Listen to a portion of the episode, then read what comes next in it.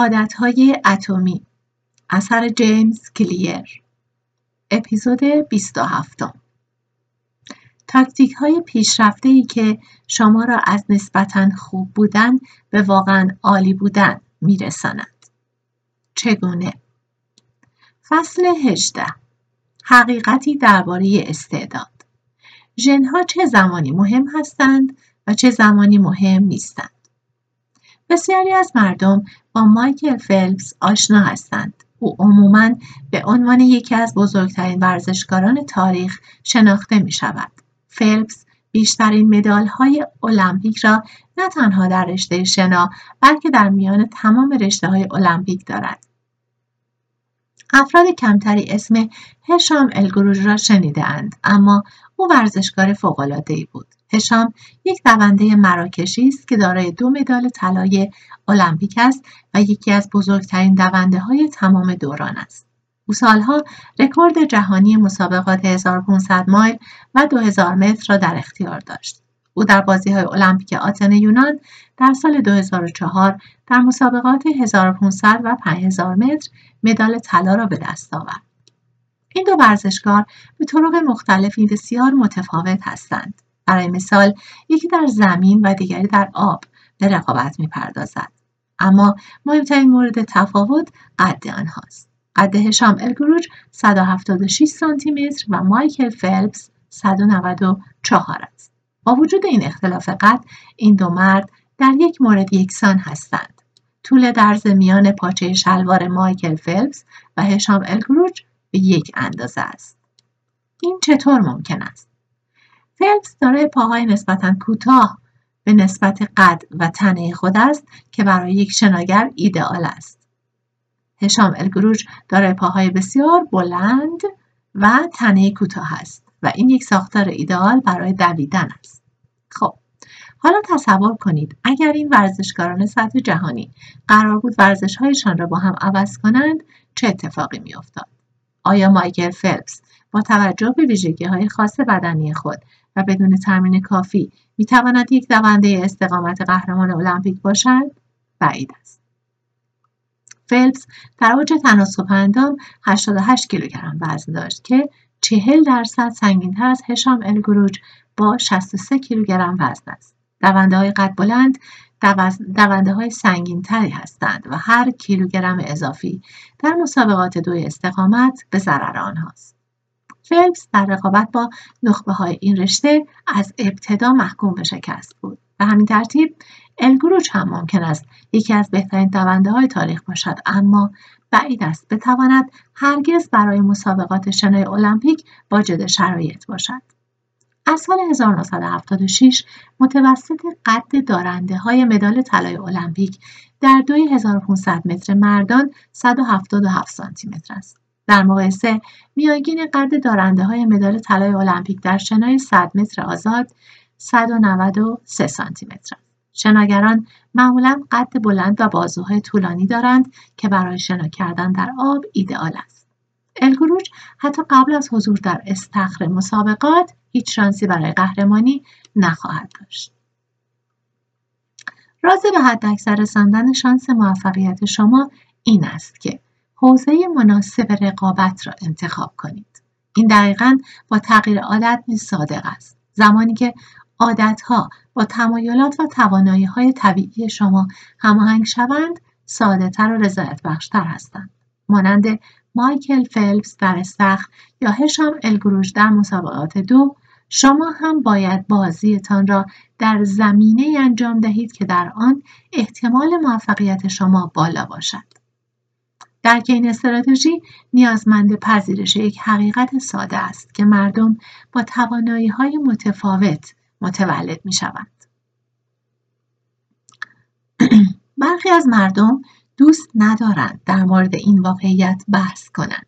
در دید کلی به نظر می رسد ژنهای شما ثابت هستند و صحبت در مورد چیزهایی که نمی توانید کنترل کنید جالب نیست. به علاوه عباراتی مانند جبر زیست شناختی باعث می شود فکر کنیم سرنوشت افراد خاصی موفقیت هست و افراد دیگری محکوم به شکست هستند. اما این یک نگاه کوته نظرانه از تأثیر ژن بر رفتار است قدرت قدرت ژنها ضعف آنها نیز هست ژنها به آسانی قابل تغییر نیستند و این بدین معنی است که آنها در شرایط مطلوب مزیتی قدرتمند و در شرایط نامساعد نقطه ضعف جدی هستند.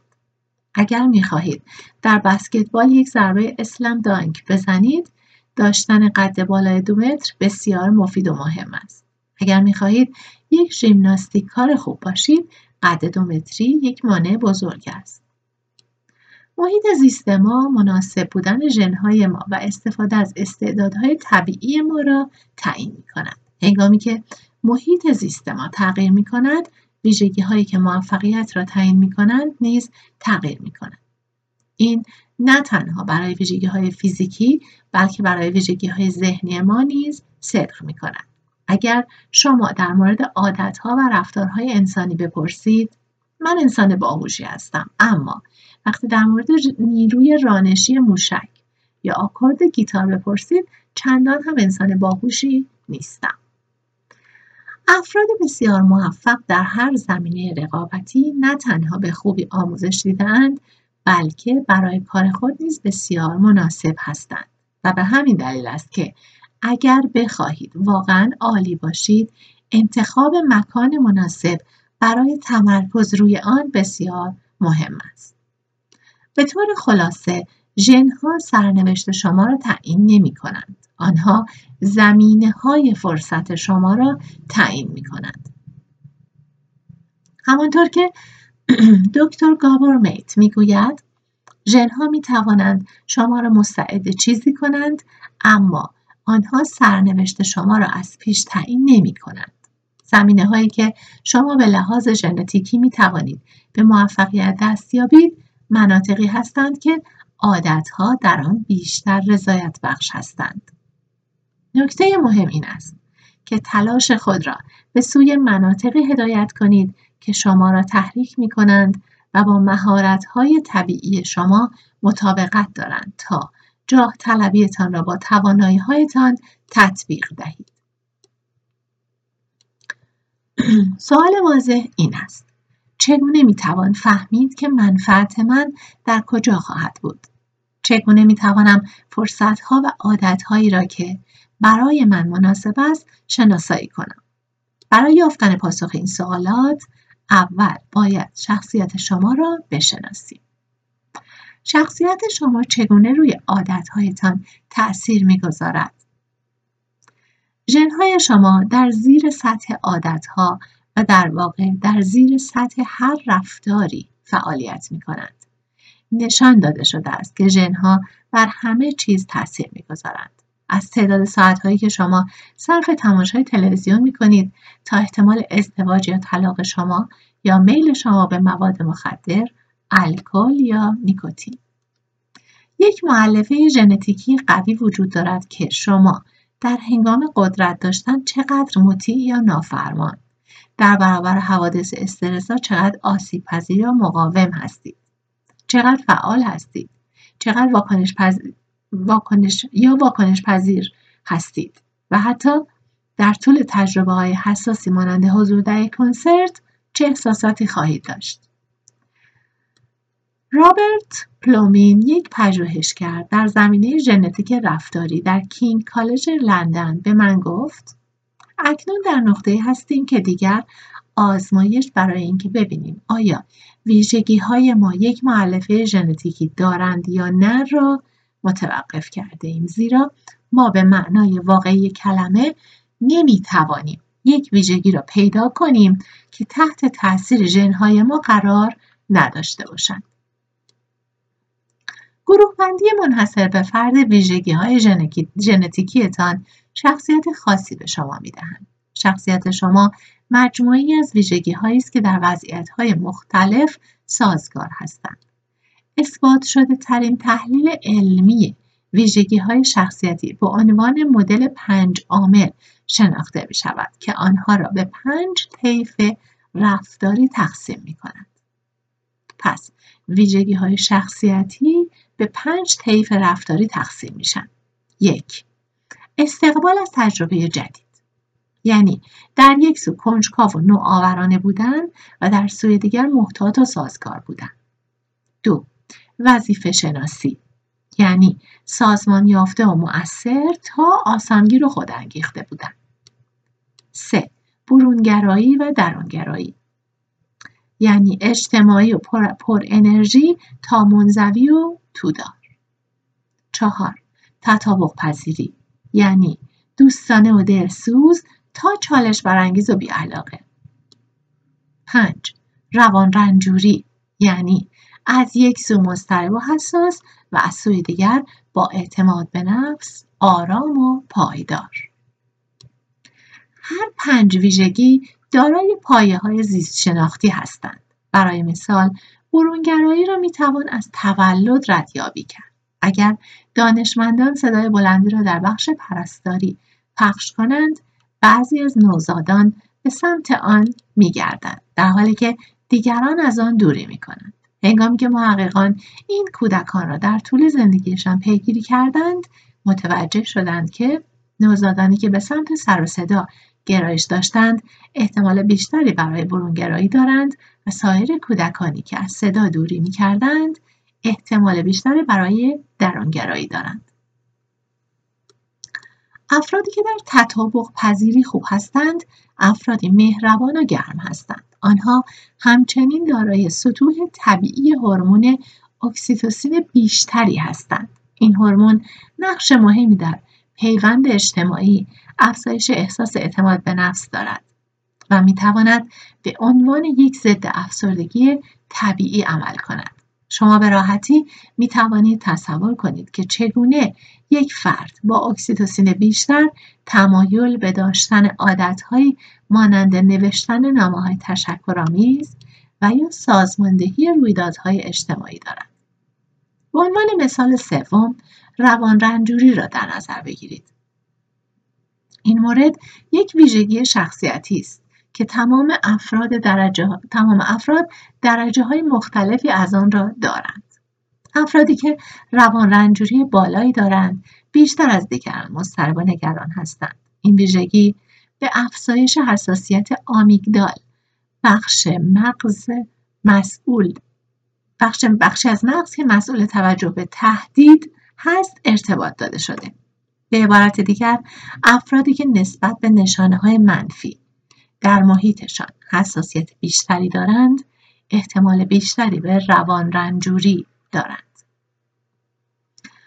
عادتهای ما نه تنها توسط های ما تعیین می شود بلکه شکی نیست که ژنهای ما نیز ما را جهت مشخصی هدایت می کنند.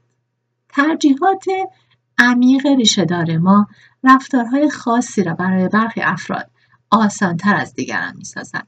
لازم نیست برای این تفاوتها عذرخواهی کنید یا در مورد آنها احساس گناه داشته باشید.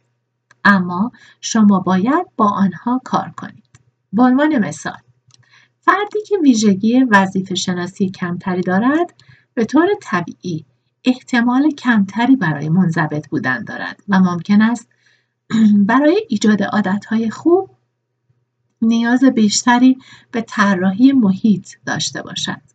به عنوان یک یادآوری برای خوانندگان طراحی محیط یک استراتژی است که ما در فصل 6 و 12 آن را مورد بحث قرار دادیم. شما باید عادتهایی را که با شخصیت شما همسو هستند بسازید. شاید افرادی بخواهند به شدت ورزش کنند تا بدنی مانند بدنسازها داشته باشند. اما اگر شما ترجیح می‌دهید صخره نوردی، دوچرخه سواری یا قایق رانی کنید، باید عادت ورزش خود را در اطراف کارهای مورد علاقتان قرار دهید. اگر دوست شما به دنبال یک رژیم کم کربوهیدرات باشد اما شما متوجه می شوید که یک رژیم غذایی کم چرب برای شما مفید است پس با قدرت بیشتری آن را ادامه دهید اگر می خواهید بیشتر بخوانید از خواندن رمان‌های عاشقانه خجالت نکشید هر چیزی که شما را بیشتر جذب می کند بخوانید. شما مجبور نیستید تمام عادتهایی را که دیگران می‌گویند ایجاد کنید. عادتهایی را انتخاب کنید که برای شما مناسب است. نه عادتهایی که محبوب ترین هستند. یک نسخه از هر عادتی وجود دارد که می تواند شما را خوشحال کند و باعث رضایت شما شود. آن را پیدا کنید. عادتها باید لذت بخش باشند تا بتوانید آنها را ادامه دهید. این ایده اصلی قانون چهارم است. پیوند دادن عادتها با شخصیتتان شروع خوبی است اما این پایان داستان نیست بیایید توجهمان را به پیدا کردن و طراحی شرایطی معطوف کنیم که در آن شما یک مزیت طبیعی هستید